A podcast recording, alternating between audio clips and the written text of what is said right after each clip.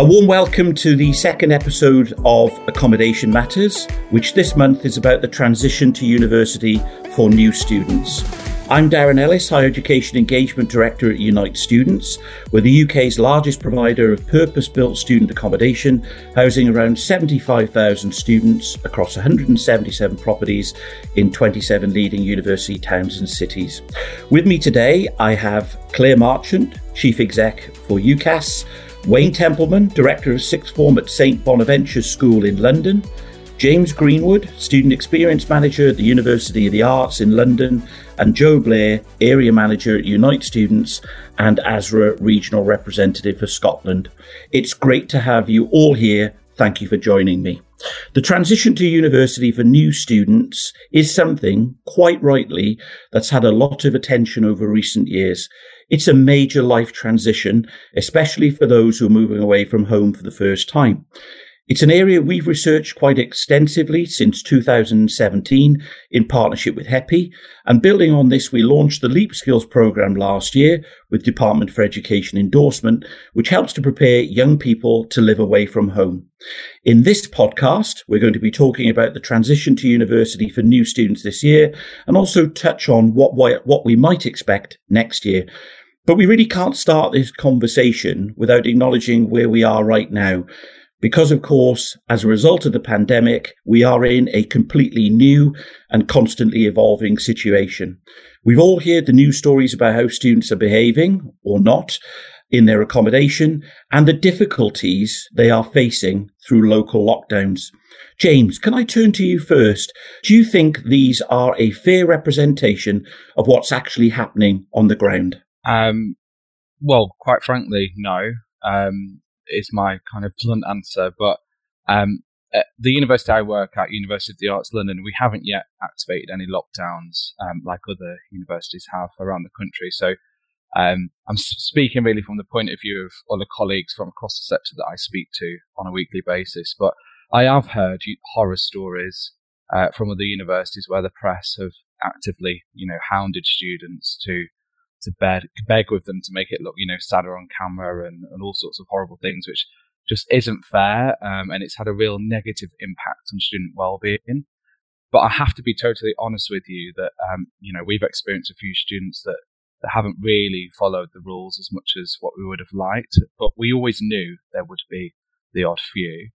Um, and so, you know, in a nutshell, I, I think that the, fe- the, the press haven't really been as fair as maybe they should have.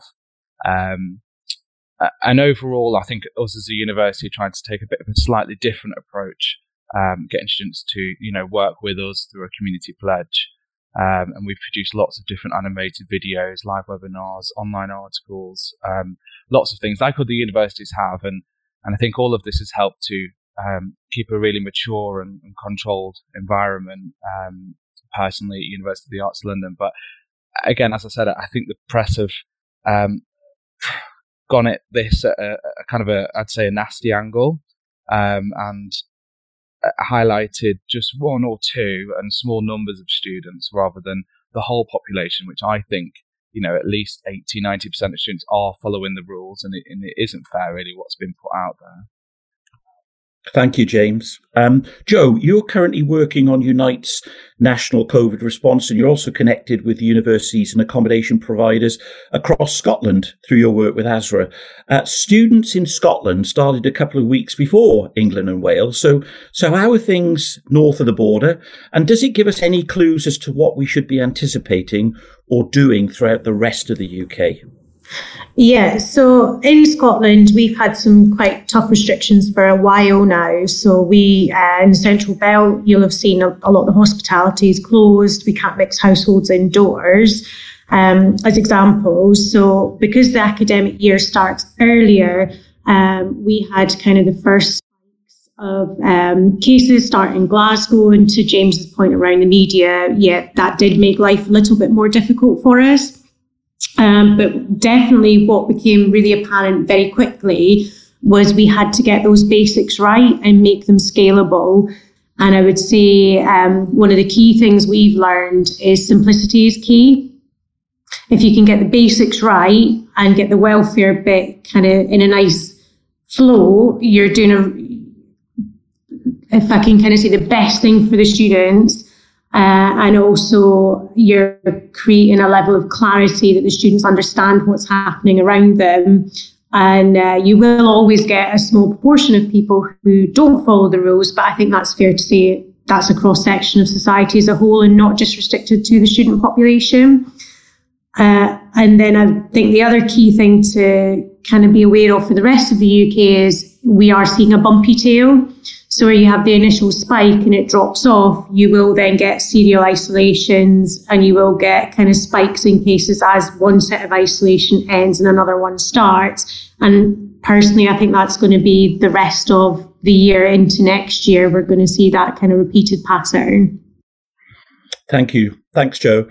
Uh, Claire, I'm, I'm keen to turn to you now. Um, UCAS do a huge amount of work that helps students to make the transition to university. Could you tell us a little bit about what work uh, you've done recently and how have you had to adapt it since the pandemic began?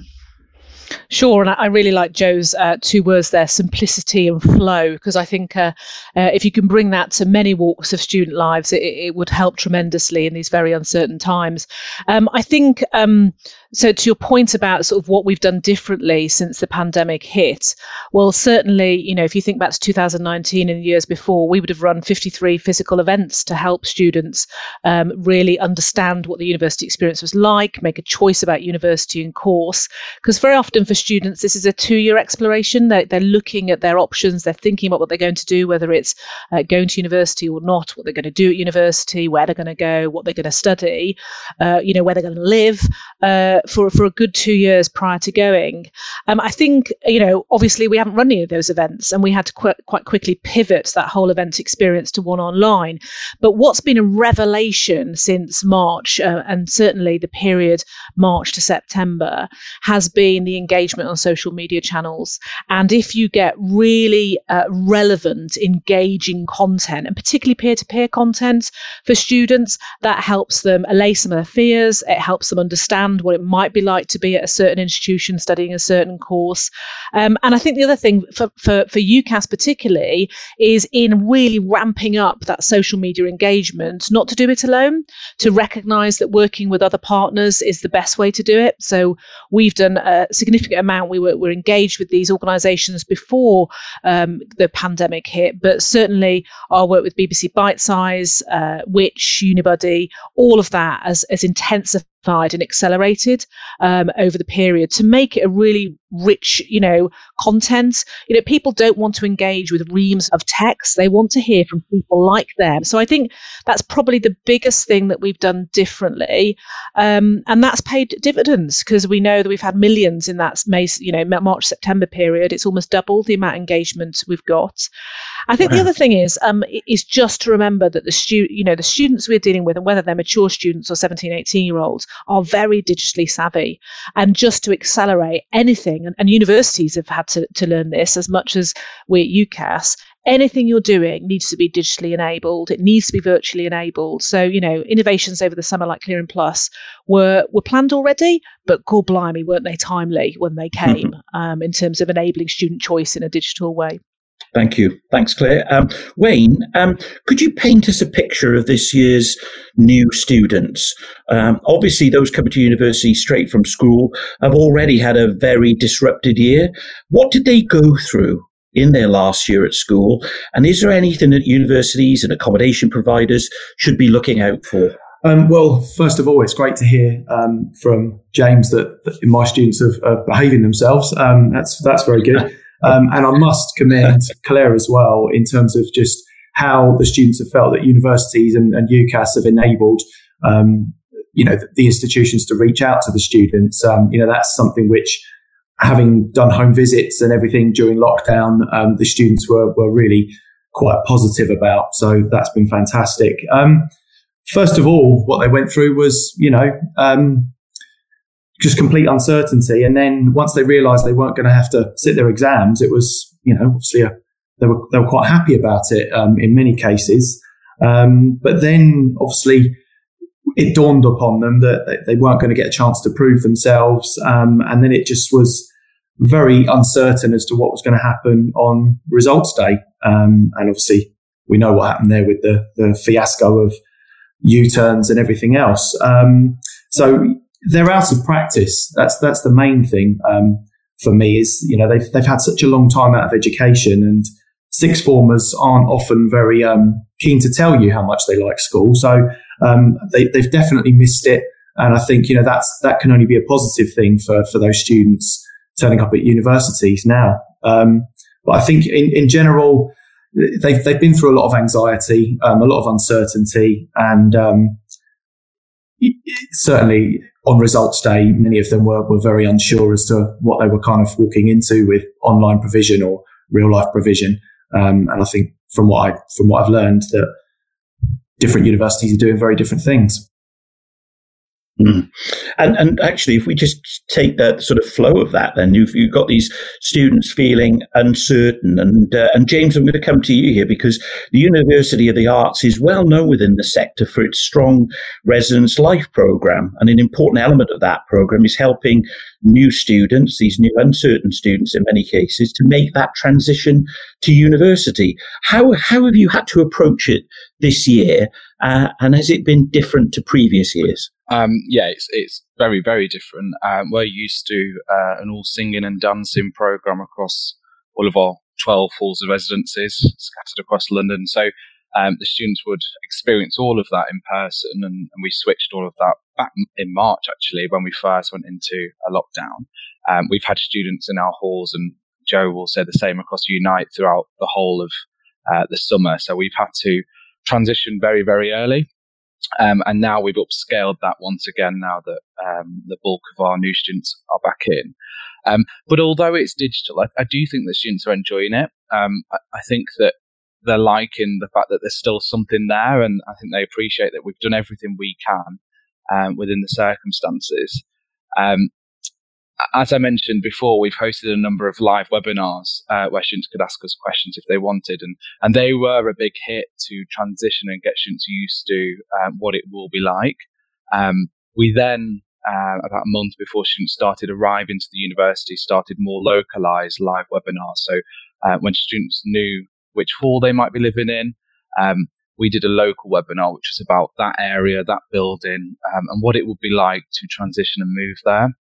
And I did sit in on some of these sessions and I thought to myself, you know, why have we not done this before? We've missed a trick here. And I think that's one of the positives of um, what we've gone through is that we've learned new ways of working and things that we will definitely 100% keep at this university. Um, but things are harder this year, um, especially I think at UAL where we've got um, over 50% of our students are international. So um, a lot of those students are in, naturally in self isolation. So we've had to provide a lot of support to those students um, with our action packed Res Life program. Um, and we've really tried to offer at least one or a number of activities every single day, um, which again, I said they started April, March, May time and will continue for the rest of the academic year. Um, and some of those things, very simple, they are very simple things like we do a, tea and talk session, which is a peer to peer session um, every every week that the students can book onto. It's a video chat with another student ambassador, and these are so popular. We can see that students want to talk to each other still from their rooms uh, until they're allowed back out.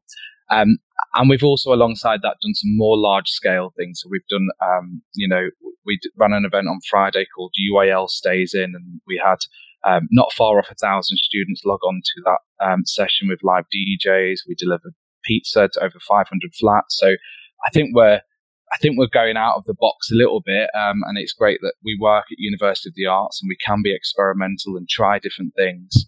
Um, but I think the key to all of this and to attract as many students as possible and keep them engaged throughout this um, quite strange time is to keep it on trend. And I know Claire mentioned before about keeping it relevant and, and keeping it current, and and that's key to everything I do, and that's um, why I also have quite a young team around me to to keep it relevant. So that's in a nutshell what we've done. Um, that's that's yeah. a lot, um, and, and, I, and I'm just struck by you know how engaging that program sounds, but how do we make sure, other than sort of through podcasts such as these, that other universities, you know, learn and talk to each other to share this best practice, this great stuff that will help students transition to university? How do you go about doing that? How do you share your these great ideas? Can I just? Uh, me personally, I'm quite heavily involved with ASRA, so is Joe on the call. Um, but also, I've just taken yeah. over as the chair of the residential um, res experience side of Cubo too, um, and I'll be presenting at their conference in November, I believe. Um, and I think that's that's the key to share. You know, don't keep hold of it. Um, whatever you can do right now, which might benefit other universities, colleges, the private sector, share it out. There's no reason why we shouldn't be sharing um, good things right now. Um, but I think the other way around, it's very important to allocate time um, every single week to do your own research and you know find what other universities are doing or colleges um, and learn from them. And I, I push that on my team to make sure that they're constantly researching. It's quite key. Yeah, I mean, it does really demonstrate the importance of those sector bodies and sharing best practice. You reference ASRA and Cubo and, of course, AMOSSHE as well. So, so really helpful and insightful. Thank you. Um, I just wanted to ask, I suppose I wanted to go back in time a little bit, really, because um, we've talked a great deal about how students have settled in, and that that was right because that is very much front of mind at the moment. But I, I just wanted to just reflect on how prepared do you think school leavers were this year to actually live away from home? Um, so um, we talked about um, the various uh, various items that uh, UCAS have uh, pulled together. And I know uh, Facebook Live events, for example, are getting over 100,000 attendees to each one. I mean, it's a staggering amount of uh, engagement. But Wayne, if I could start with you, how prepared do you think school leavers were this year? Um, I think sort of it's quite a simplistic view I have on this one um, because uh, it's quite a big decision for, for my students to make that decision to live away from home. Um, we do still have a lot who who choose to stay home, um, you know, and have all those sort of security measures that, that, that they've got there in place. Um, but again, I think it was really interesting that just my students, their experience this year seemed to be different, and, and they felt like a lot of the universities were reaching out to them. Um, and so I, th- I, think with being locked down for an extended period, I, I think that the students that made the decision to, to move away are very prepared and very ready and, and really excited about um, what they're going to be doing. Um, and they've had enough time to sort of get their heads around it. Whereas, you know, the, the students that have chosen to stay home are, are, quite fearful. And that's why they've made that decision to stay, I think. Right. And Claire, do you have any further reflections on this topic? Well, I think um, one of the things we're hearing, and again, hearing the sort of sentiment is different from it perhaps uh, playing out into reality, is those that are looking to, you know, apply for next year. Um, actually, we've seen a big drop in those intending to, to live at home because I think what COVID's done is you, you, sort of shrunk all of our worlds a little bit. You know, it becomes our bedroom or our kitchen or, or, or mm. a study or whatever.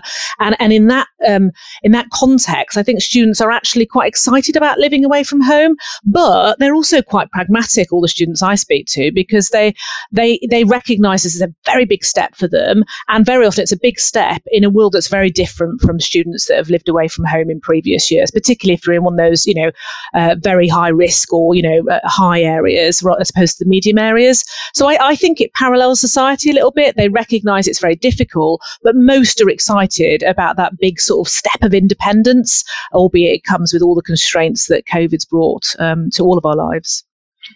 Thank you. And James, what are your thoughts in this area? Uh, I think I have to agree really with both Claire and, and Wayne that students are prepared. And I th- personally, I think they're very brave. I'm not sure at the age of 18 I could have traveled thousands of miles to start a whole new, you know, life and start some new studies in a country I don't know. And, and also during Corona times, it, I just couldn't have done it. Um, so I, I am very admirable to the students that have, that have come over and chosen to study right now. Um, but I still think we've got a moral duty to help them and support them um, throughout this change and, and, anything they might need this year to support them.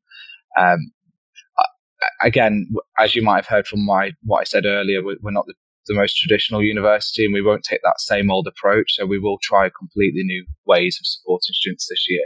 Um, but I also think that we need to start planning and thinking that um, it won't the next few years won't be the traditional students um, coming through at the same age. I know at University of the Arts now we're planning for cohorts of different um, summer schools, pre-sessional, short courses, um, and those ages will um, differ from right from actually 13, 14 years old. So the traditional university approach um, won't apply, and, and, my job will get very different uh, and more tough, I guess, in the next few years when we start planning for that, that new way of working with new cohorts. Mm. Thank you. And, and Joe, is there anything else you would like to add from what you've seen about the preparedness of school leavers arriving this year? Yeah, I think uh, I agree with all the comments um, from James and Wayne and Claire. I would definitely say we need to be mindful that the students haven't, uh, school leavers coming into university haven't had the traditional experiences this year. You know, the uh, signing of shirts are going to kind of poems in the same way as they have done previously. Um, so I think we need to be very mindful that we need to give students the choice of how they manage their kind of social aspects in a safe way. And I would say the students also have been very pragmatic and actually really resilient. And I think we need to recognize that resilience and kind of celebrate it um, because I don't think that's always reflected well in the media. Great, thank you. Um, Claire, um, I just wanted to come to you now. We know that the demographic of students at some universities has changed this year due to the decisions around uh, A level time. Uh, what do you think is going to be the impact of this change? Um, I think there's, you know, as you say, there is a, a number of universities who, who, will have many more 18 year olds uh, than they would have previously um, had. Um, I'll come back to matures because I think there are universities with, with health and social care on the increase that will see more mature students. Mm. I think that the increase in the 18 year olds for many universities is about is about sort of really understanding as a university what's driving them now. Um, and uh, and I think increasingly with an economic recession, you know, on the horizon, if not already uh, begun, is that that focus that we're seeing on um, a graduate job, uh, on employment rates, on um, the cost of living while you're there, the value for money while you're there, all of that has started to become much, much more important uh, for students in their decision making um, and what they want out of their course, you know, and what they want out of the university experience. But I think in focusing on that, um, let's not lose sight of what excites most students about going to university. And we know, as well as the course and the course being enjoyable and being passionate about the course and interested in the subject, actually making new friends is a big driver. Um, and so, how do we, you know, as a university uh, sector, um, and how does individual universities, where they've got a greater 18 year old demographic, enable the making of new friends? So, you know, th- examples uh, like James just mentioned are really, really valuable for other universities to use from to learn from that. Was it tea and talk that you mentioned? You know, great, great ideas like that, small ideas that will enable the making of new friends when perhaps the traditional ways of making, new friends are not there. Um, I think, you know, some universities uh, have got a very different demographic in terms of more matures coming through. Uh, we know the big increases in health and social care, particularly over the first lockdown period. We saw massive increases in, in applications and acceptances to nursing. Uh, will mean that A, it's a more diverse much more diverse student population, um, diverse in lots of different aspects, both in age, but also in terms of ethnicity, in terms of background and experience. Um, we also know that many of those students will have applied very late on in the application process, and so will perhaps almost surprise themselves that they've ended up at university. it's like, um, so um, I think again, if you're a university that's got a, a much more increased mature cohort, um, really reaching out to them and understanding what their other caring responsibilities responsibilities are and how they can fit this around and, and the sort of super flexibility that we've talked about, I think is, is really, really important. So it depends which university you are, but you're right, different demographic pressures on, on each and, and different things to take account of. Yeah, and just a quick question. You mentioned there about participation rates. Is it is is your anticipation that young participation rates will will continue to increase in particular? Absolutely. next couple of years? Yeah. Absolutely. I mean, you have obviously uh, an increasing demographic from this point onwards in terms of the UK 18 year olds. That does vary from region to region around not only England, but the four countries. Um, but, you know, as the economy and options to either travel or uh, options to get a, a, job are more limited than perhaps uh, pre pandemic, I would expect those entry rates to keep increasing as we go through. Lovely, thank you, uh, Wayne. Uh, when you um, spoke at our Insight report, uh, Insight report launched last year, you made some very interesting comments about students moving from an educational setting where their individual needs were very well known to one in which they were less well known. Would you like to say a little bit about that? Yes, absolutely. Um, I think that just, you know, I've been a teacher for 21 years and it used to be very much that sixth formers were, were treated like kind of, you know, that transition between child and adult. But the way education is now, um, we, we treat everybody um, in schools uh, like their children in terms of sort of the, the, the pastoral care, um, the amount of meetings that we would have, the amount of support that's available, um, for students who are maybe experiencing difficulty. Um, and I, I just commented on that at the time because I felt that they, they were going from a very, very quick transition, whereas there, there isn't that sort of, oh, well, you're a sixth former, you're, you're a grown up, you should be able to cope with this yourself. We don't treat them like that anymore. So I was, I was worried ultimately about some of my students as I am now. Some of my year 13s have gone off to university and, you know, I've, I've initially would have felt that I didn't want to communicate things to universities because I wouldn't want to disadvantage them. Um, but perhaps they've gone off now, and my worries that I had a few months ago are still there. And I, I questioned how much individual bespoke support they might receive whilst at university because ultimately I, I didn't know the answer to that. And I'm sure it's different at different institutions. Um, can I just turn now to next year? Um, I, it seems a long way away, doesn't it? Um, but um, of course, um, you, Wayne, and you, Claire, in particular, you're you're working with those students, you know, right now. Uh, many are preparing, you know, for their for their A levels, and we and and and of course we know now that those A levels will be delayed by three weeks. We know that the Scottish Highers uh, are going to be delayed by a couple of weeks, but they are planned to take place at the minute, even if we don't know exactly how things will work out in practice. Wayne, if I could start with you first, how are they feeling at the moment uh, about those exams and what are their expectations around going to university? Um, my year 13s have come back and, and right across the board, they, they've been fantastic. You know, they've, they've missed school. They're really excited uh, about being back. You know they, they, value the input from the teachers and the the lessons that they're getting because you know they didn't have them for so long. So you know that that's been fantastic. Their attitude to learning's been excellent.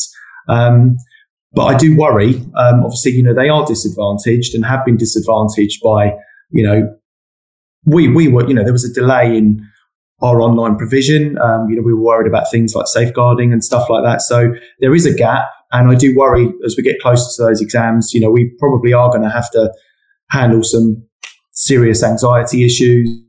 But, um, you know, having just finished my early entry students, you know, they're, they're keener than ever um, to go to university. Um, I don't know necessarily why, why that is at the moment, but I think they see higher education as a safe place as a place to, you know, secure a, a better future. Um, so I agree with comments already made that it, it's going to be very popular this year. Claire, um, you, UCAS had to adapt, as you've already uh, eloquently spoken about, the, the sort of usual admissions processes quite significantly last year to, to meet the constantly changing situation caused, caused by COVID. Are, are you able to say anything about your expectations for how UCAS will manage uh, the coming year and uh, the admissions process, um, which has already, of course, commenced? Yeah, I suppose um, the first thing to say is uh, if the pandemic's taught us anything, it's to expect the unexpected and to be super flexible and you know expect it to be unpredictable, and that's exactly how we're entering uh, this 2021 cycle. Having said that, our desire, and this is through talking to to, to teachers around the four countries, is to keep um, everything as stable and as consistent as possible, uh, recognizing that we ha- need to have Plan Bs and sometimes Plan Cs.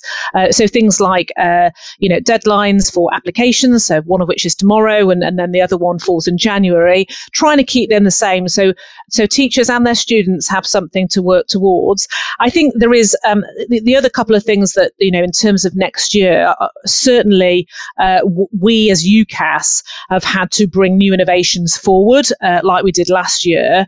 Uh, so enabling teachers who are very short on time now, you know, have to um, squeeze all of this sort of preparation university applications in, as well as catching up for teaching and making the, you know, the schools COVID safe and all the rest of it. So giving more hand holding around things like personal statements, providing actual entry grades, historical entry grades for universities, which we've never done before, but provide those to teachers, are things that we're putting um, in place.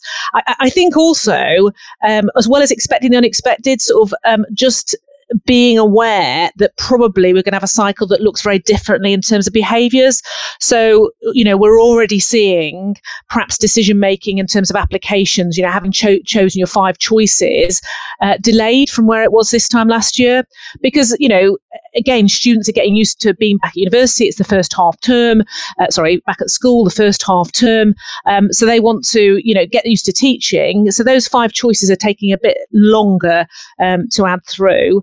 Um, but I do go back to what I said before all the sentiment we're seeing is that actually having been locked down for potentially eight months with you know your parents or guardians is actually giving students a new sense of enthusiasm for university because they can mm-hmm. go out and be independent albeit we might be with uh, restrictions so actually they're looking at courses they might not have looked at before and locations they might not have looked before and if we think about that sort of nine year trend we've seen of increasingly studying university closer to home this might be the first year that that books that trend um, because they are seeking that sense of independence. Um, and certainly, what we need to do through the Which City Guides and other sort of material we put out there is just help them virtually explore what that location or course might be.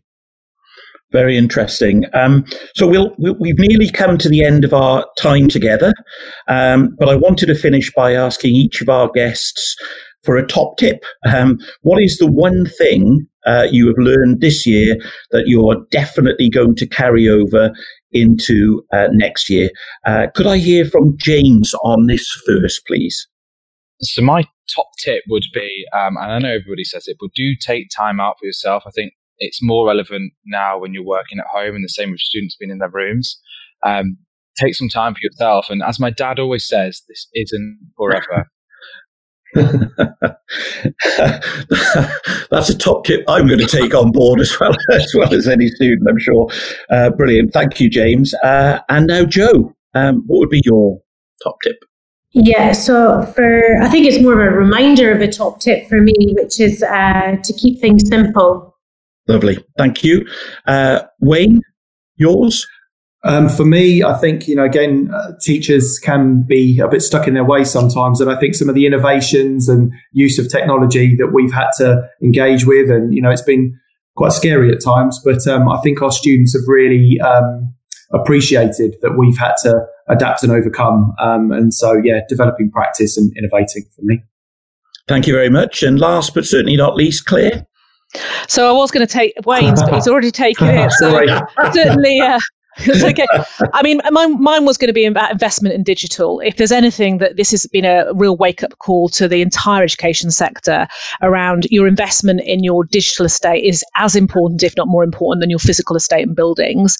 But having uh, already sort of built on Wayne's one there, um, then I think the other the other one would be um, what this is this whole period has taught us is it, certainly for those who are in leadership roles in organisations, whilst everything might look okay at a sort of macro system wide level this is all about education, it's all about individuals. And so continue talking and checking out with individuals. I mean, I do it on a sort of daily, weekly basis, you know, individual heads, individual students, individual university leaders, because um, uh, that's that's where you get the real, this is what the experience is like.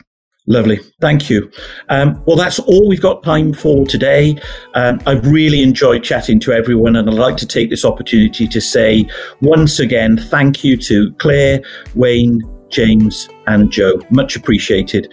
Uh, we'll be back next month when I'll be talking with a new panel of guests about student mental health. Until next time, stay safe and thank you for listening.